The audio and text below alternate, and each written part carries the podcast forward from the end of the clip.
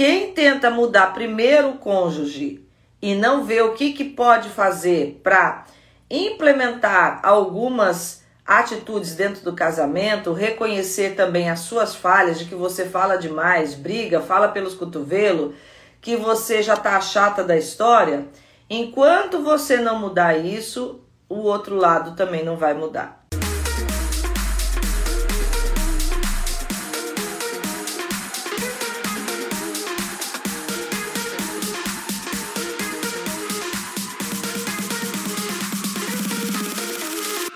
Vamos lá então. Eu quero falar de um texto aqui para vocês. Hoje eu quero começar com um texto que está lá em Mateus 1, 18 a 21. É aquele texto onde José recebe lá o recado do anjo que a Maria ia ter um filho. Olha só, foi assim que nasceu Jesus Cristo. Maria, sua mãe, estava prometida para se casar com José, então ela não tinha casado ainda, então ela era virgem. Antes do casamento, porém, ela engravidou pelo poder do Espírito Santo. José, seu noivo, era um homem justo e resolveu romper a união em segredo, pois não queria envergonhá-la com uma separação pública.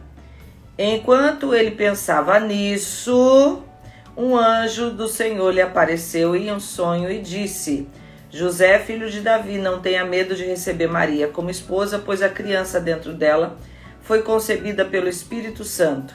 Ela terá um filho e você lhe dará o nome de Jesus, pois ele salvará o seu povo dos pecados. Olha só esse texto. Adriano, o que, que isso tem a ver com a gente? Nós não somos, né? Nós não geramos nada como virgens.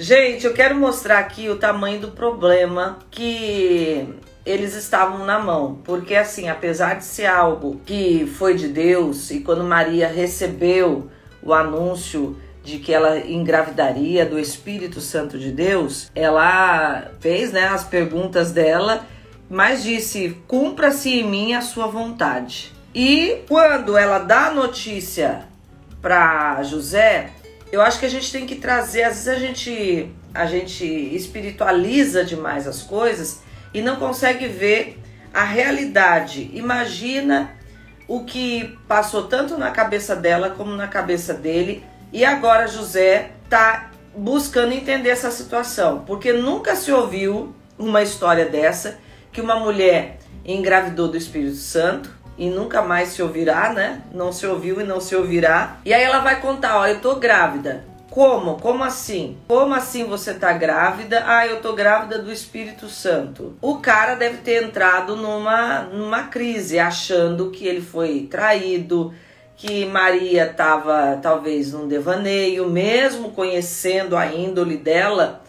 Para um homem que nunca se ouviu na história algo assim, ele deve ter pensado assim: meu Deus, eu tinha uma ideia de Maria e agora ela tá criando essa história. Mas mesmo assim, olha só o que diz o texto.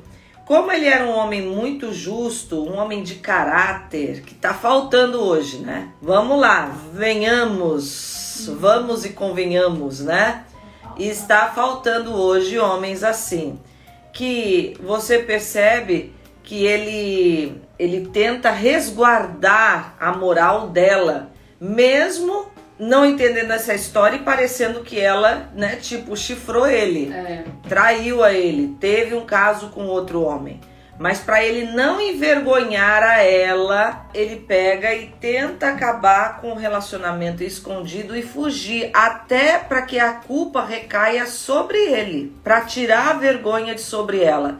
Então, assim, você vê já tem aqui alguns pontos que são tão importantes que se a gente fosse parar para pensar aqui nas características do próprio José e da Maria, a gente entraria no assunto da escolha lá atrás. Como é que a gente escolhe a pessoa que a gente vai casar? Eu sempre fico aqui tentada a entrar nesse assunto porque eu queria ajudar vocês a fazerem já a escolha. Eu queria estar presente. Eu queria que vocês tivessem ouvido a minha live quando vocês não tinham escolhido ainda é. o marido. Porque eu sei que algumas estão em situações complicadíssimas porque a escolha da pessoa já foi errada. Já começa por aí. O cara tem problemas de caráter, o cara tem problemas de egoísmo, ele pensa só nele. Aqui você vê uma sucessão de atitudes, Loura Jéssica, de um homem que sabe se portar, homem de verdade que tá difícil hoje, né, amiga? Sim. Tu tá sentindo isso na pele, né? Sim. Tá sentindo agora ela quer casar e tá difícil, né, Loura Jéssica? Tá.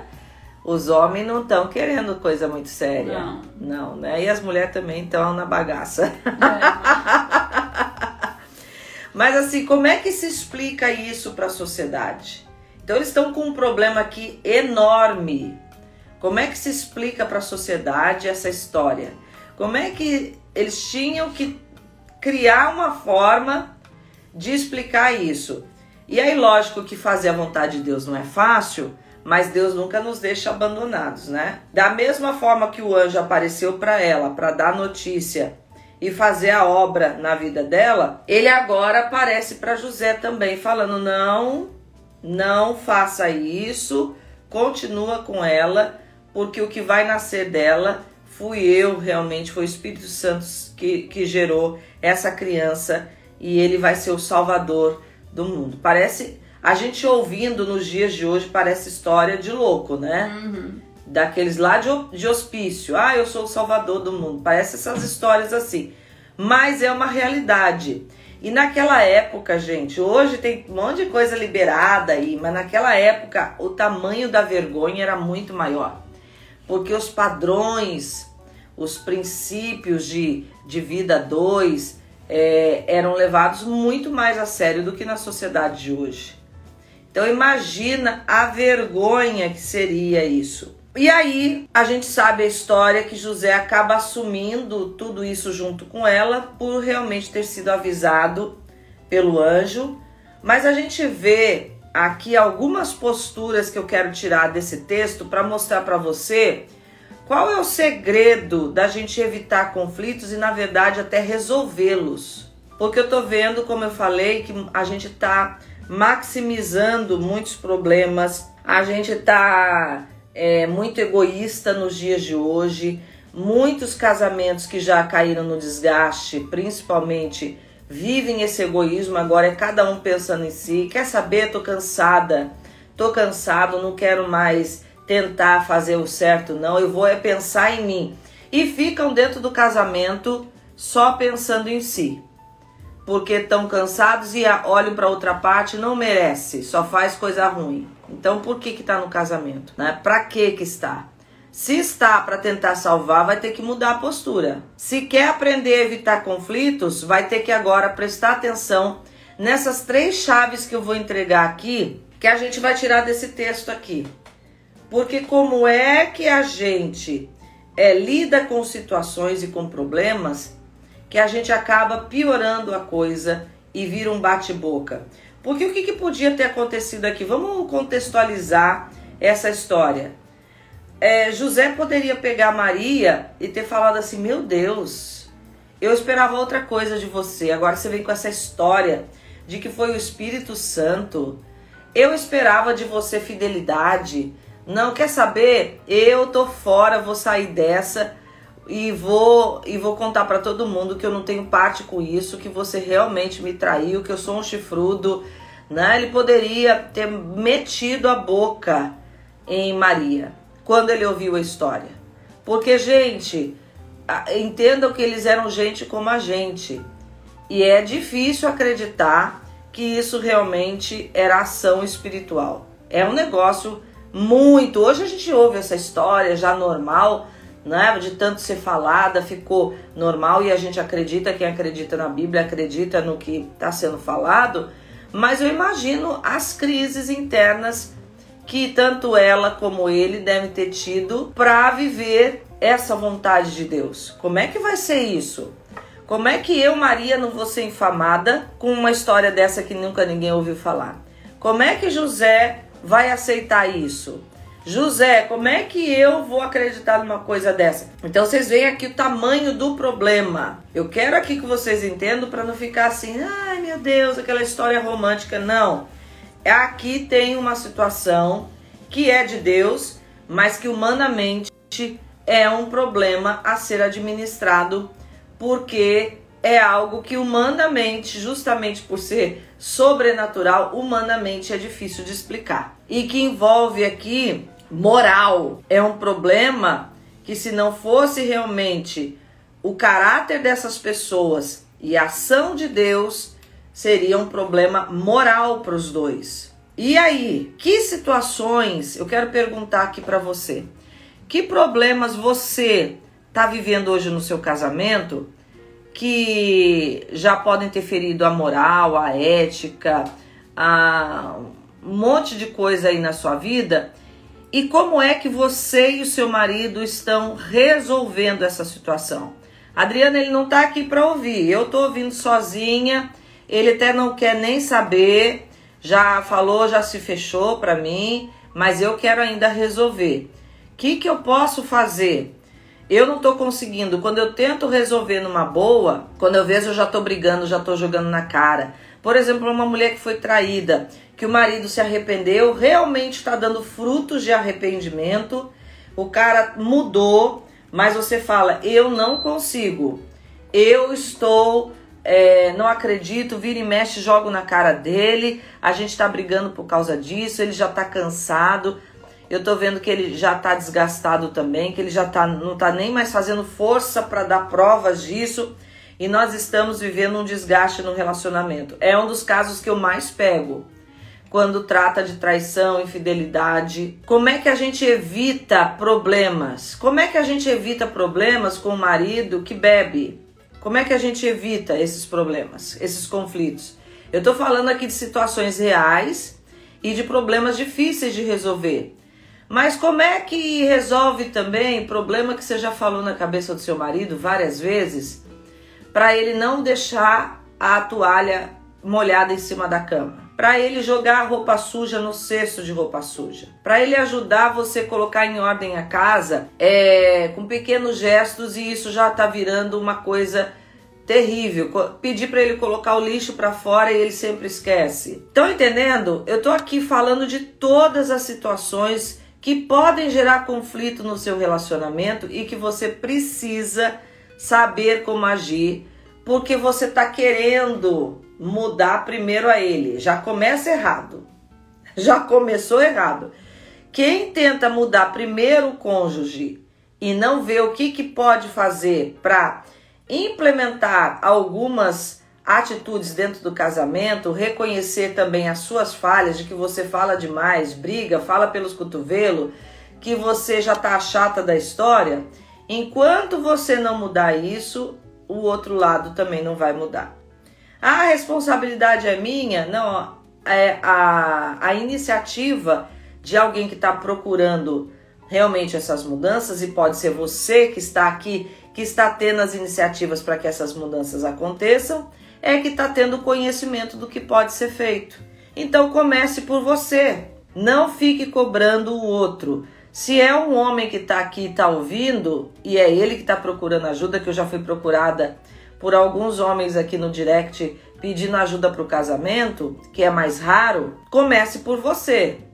Mas geralmente aqui nas, nas lives são mulheres, né? Quase, eu acho que 100% mulheres. Eu não posso impedir de um homem entrar, mas na sua maioria são mulheres que estão aqui. Então, o que é que você pode fazer para que esse problema seja evitado?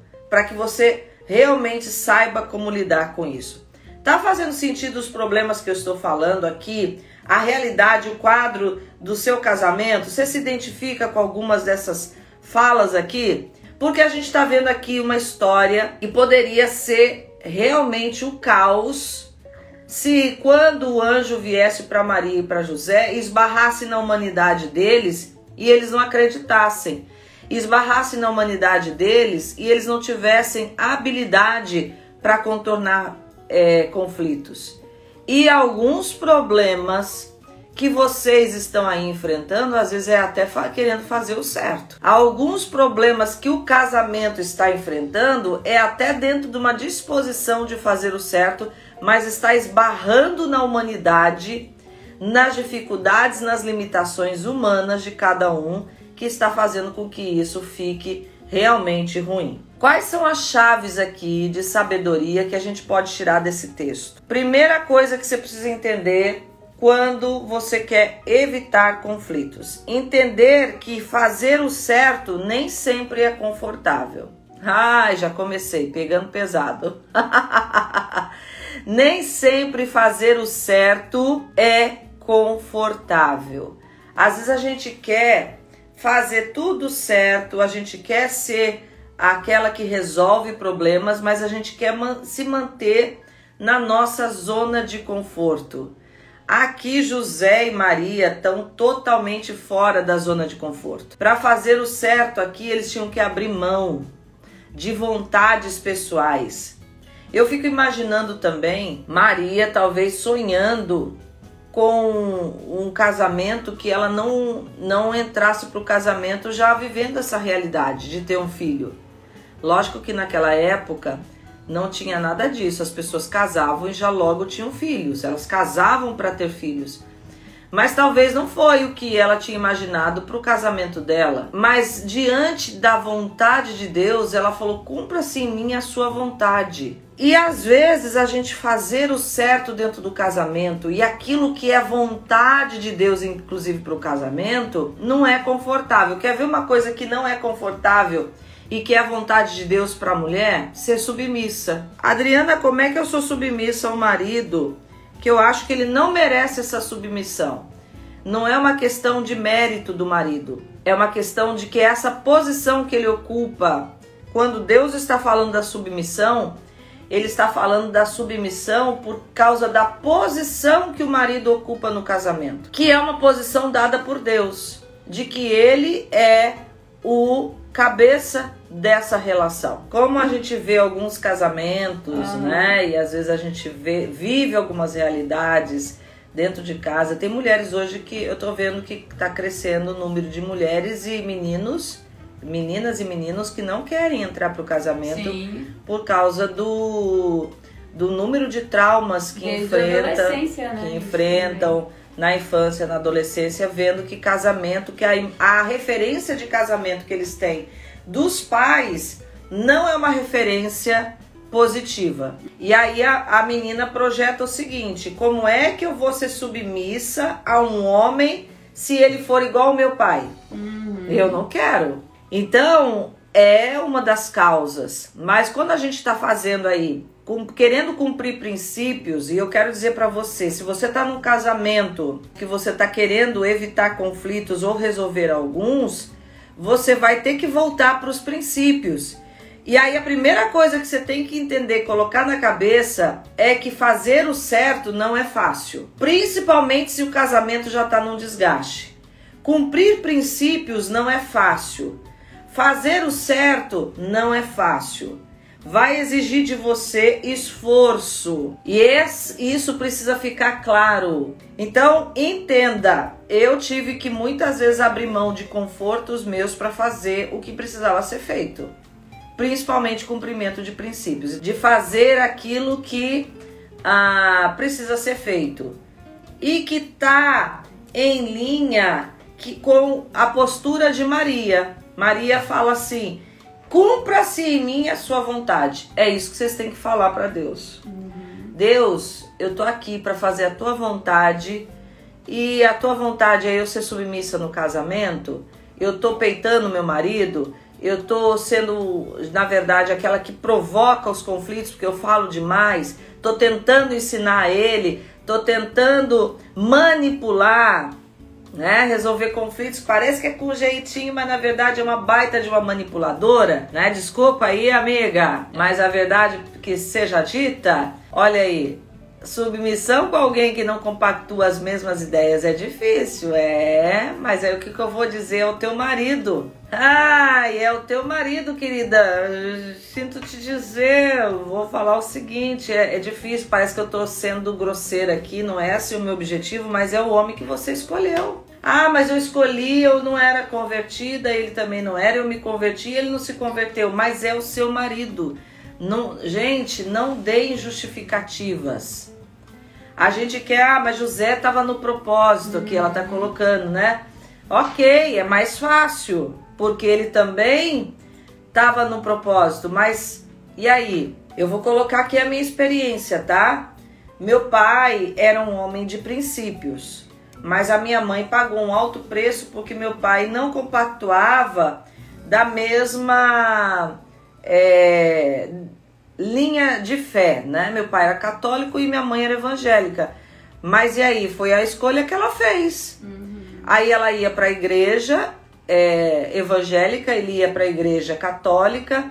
Ele não impedia ela de ir, mas tinha limites. Porque ele, como eles não estavam juntos o tempo todo, ele não queria que ela ficasse o dia todo na igreja. Então uhum. tinha atividades na igreja que ela às vezes queria ir, ela tinha que saber dosar para ter sabedoria, porque ela casou com um homem que não era evangélico, foi a escolha dela. E isso é princípio, porque o próprio Paulo vai dizer: se a partir do momento que você casou, por isso que ele fala que todos, eu prefiro que todos fiquem como eu, dá a impressão de que ele não era casado. E aí Uh, ele fala por quê? Porque quem se casa a partir daquele momento não serve exclusivamente ao Senhor, agora tem que servir ao seu marido. Estão entendendo? Então, assim, é, eu preciso dizer essas coisas. Vai ter que agora ter jogo de cintura, vai ter que se voltar para os princípios e não adianta agora querer que o marido engula a goela abaixo ou que você convença ele de mudar. Você vai entrar numa furada se tentar fazer isso. Então, primeira chave de sabedoria: entenda que fazer o certo nem sempre é confortável. Como a gente vê aqui no texto que não foi confortável nem para Maria e nem para José. Segunda chave de sabedoria: saiba minimizar os problemas, não potencialize os problemas. A gente às vezes pega situações que são pequenas e hoje por qualquer coisa, infelizmente, gente. Outra coisa que eu tenho que dizer. Loura Jéssica, hoje é o dia da verdade. Doa quem doer. Nós estamos vivendo uma geração que tem muito mimimi. Gente, eu atendo casais e às vezes eu tenho que falar algumas coisas que são duríssimas para eles ouvirem, porque eu tenho que mostrar que eles estão se apegando a coisas que não valem a pena. E que se eles quiserem se firmar naquelas bobagens que eles estão se firmando, eles não vão resolver o casamento deles. Tem hora que o, desgaste é tão grande que eu tenho que falar pro casal o seguinte: olha, agora é hora até de deixar a expectativa de romantismo e fazer o que tem que ser feito. Tá entendendo? E fazer o que tem que ser feito, porque fica um mimimi e umas bobeiras, umas bobagens, criancice, infantilidade, que às vezes eu ouço até casais falando assim: o nosso filho chegou e falou: para, para para de brigar. Às vezes as crianças estão tendo mais maturidade e separando os pais de brigas. Não precisa brigar por causa disso. Tem criança que fala que é verdade. Não é que ela tenha consciência disso, mas ela tá vendo que é tanta briga dentro de casa. Tem casal que tá vivendo isso. A gente tem que entender que a gente tem que fazer os problemas serem minimizados, não é banalizados. Eu não estou falando de banalizar o problema, eu estou falando de minimizar. E aqui a gente vê Maria e José em específico tentando dar uma solução que minimizasse o que poderia acontecer de repercussão. Ele não pensa nele, olha só. Ah, mas esse é o José. Tira essas lições para você. Meu marido não é assim. Então tira para você.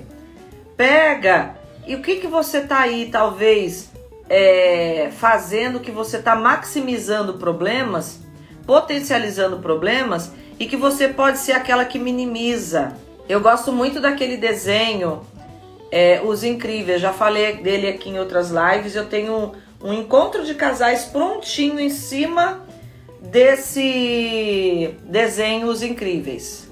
Né? Eu peguei trechos do, do filme dos Incríveis ali, aquele desenho, e eu fiz um encontro de casais em cima daquele desenho. E a, a heroína, né, que é casada com o Senhor Incrível, é um desenho que eu recomendo que você assiste dentro de uma ótica, é, fazendo uma leitura da sua família.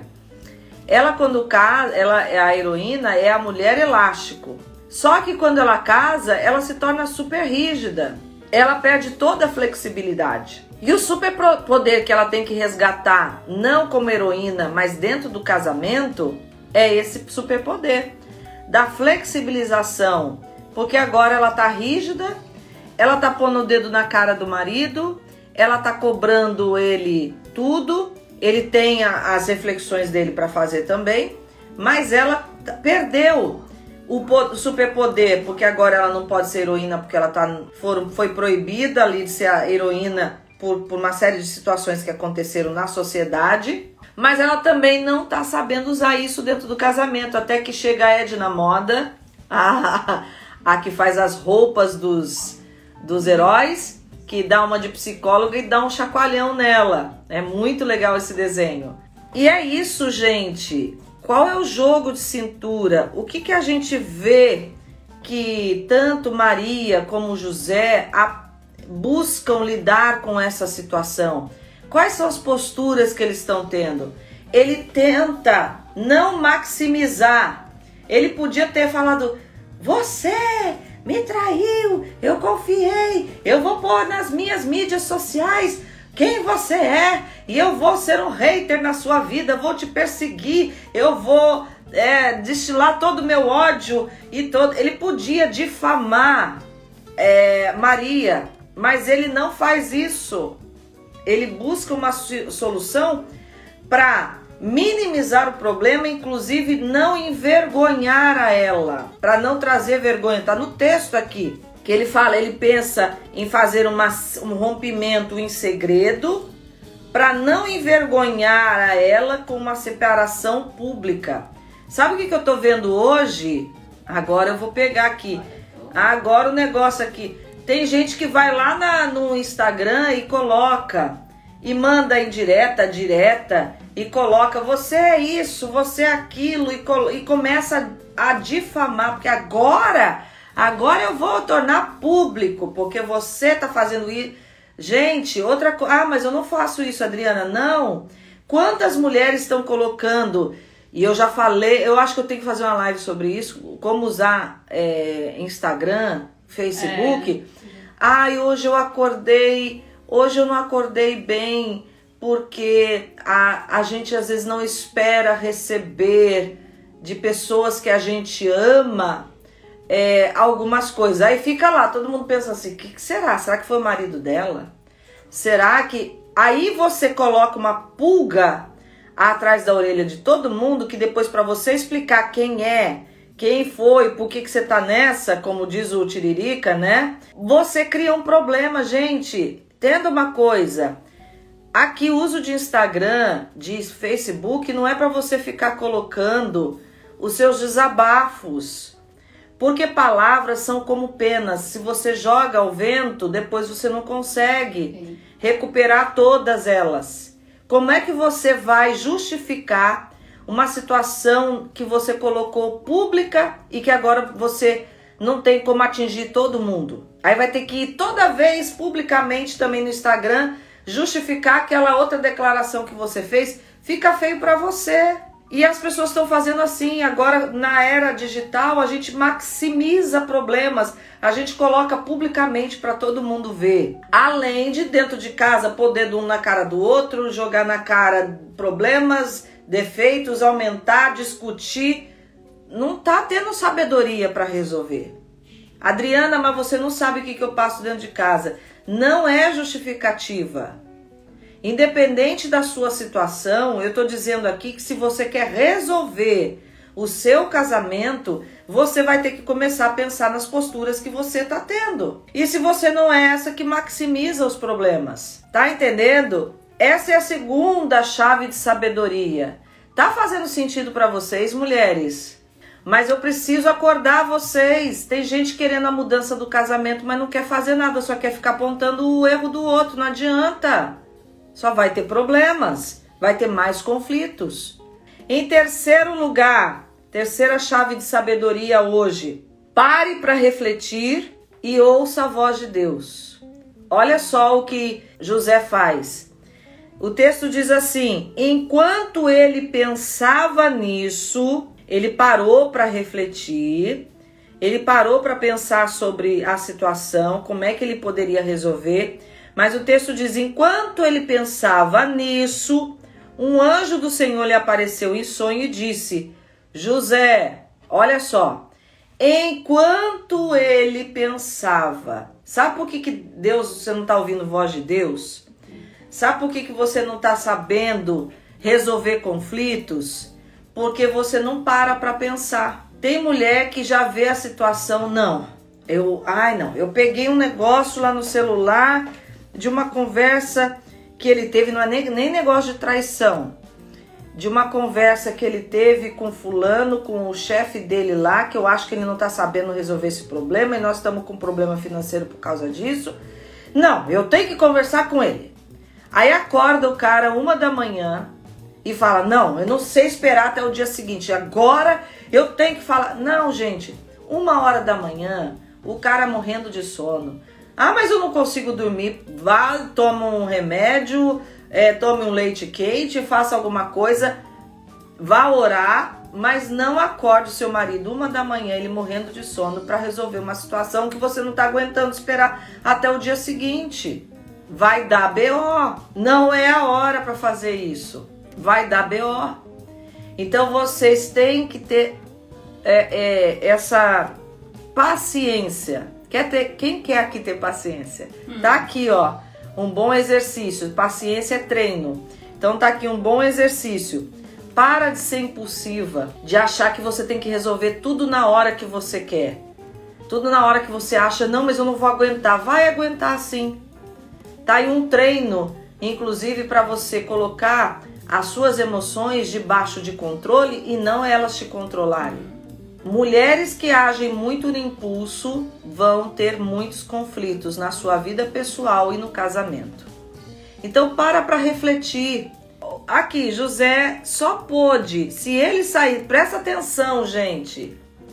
Se José saísse resolvendo do jeito dele, sem pensar sobre o assunto, ele não iria ter tempo, o anjo ia chegar atrasado.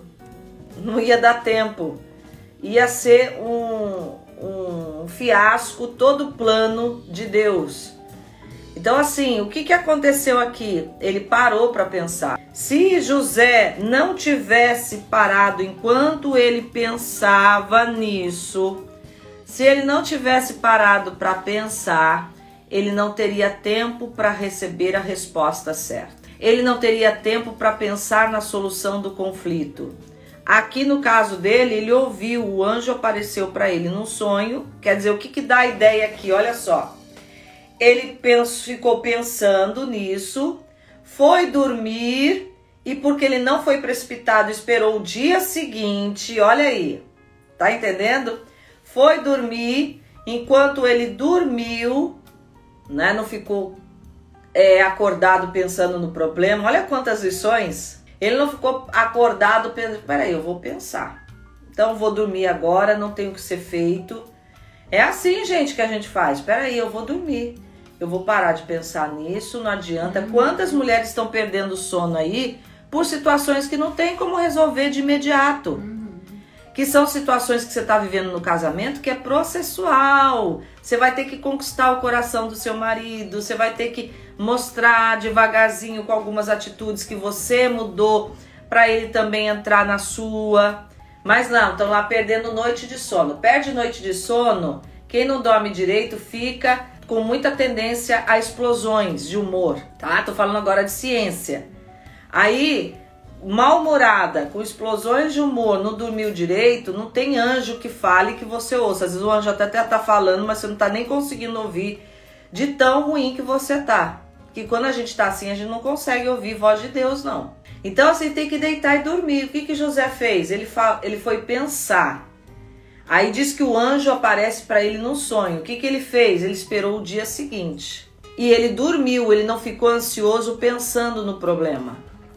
Enquanto ele dormia, o anjo aparece para ele e fala: Não, não faça nada disso, porque o que está acontecendo veio de Deus. Você vai enfrentar isso junto com ela, porque o que aconteceu não foi traição, ela não te traiu, não foi homem nenhum, foi Deus que fez essa obra na vida da sua noiva. Estão entendendo? Agora, se ele não esperasse, o anjo ia chegar atrasado. Se ele na hora surtasse com Maria, que é isso? Você me traiu? Não ia dar tempo. E é isso que eu quero que você entenda. Pare de se precipitar e reflita. E enquanto você reflete, e aqui quem busca a voz de Deus vai orar, faz uma semana de jejum, de oração, coloca o problema diante de Deus, vai buscar. Ah, uma semana não resolveu, então, porque tem problemas que não é uma semana que vai resolver, que às vezes tem que orar mais, tem que esperar Deus agir, tem que Deus se mover, mover no coração do seu marido. Enquanto você faz isso, você está colocando o problema para amadurecer, para realmente a coisa ir para o forno e chegar no ponto certo. Quem não faz isso vai ter problemas. Tá entendendo? Então, assim, qual é a forma de resolver conflitos? Entender que não é fácil fazer o certo, nem sempre vai ser confortável. Saber minimizar problemas, ter jogo de cintura e não agir na precipitação, parar para refletir e ouvir a voz de Deus. As três chaves de sabedoria. E eu quero terminar, como sempre, com a nossa frase do dia. Presta atenção à frase de hoje. Quando aprendemos a ponderar antes de agir, encontramos as soluções, você vai encontrar a solução para o que você está vivendo e vai evitar novos conflitos ou evitar alguns conflitos que você já está vivendo. É ou não é importante isso? Então hoje essa frase para você refletir, certo? E hoje a gente fica por aqui. Beijo.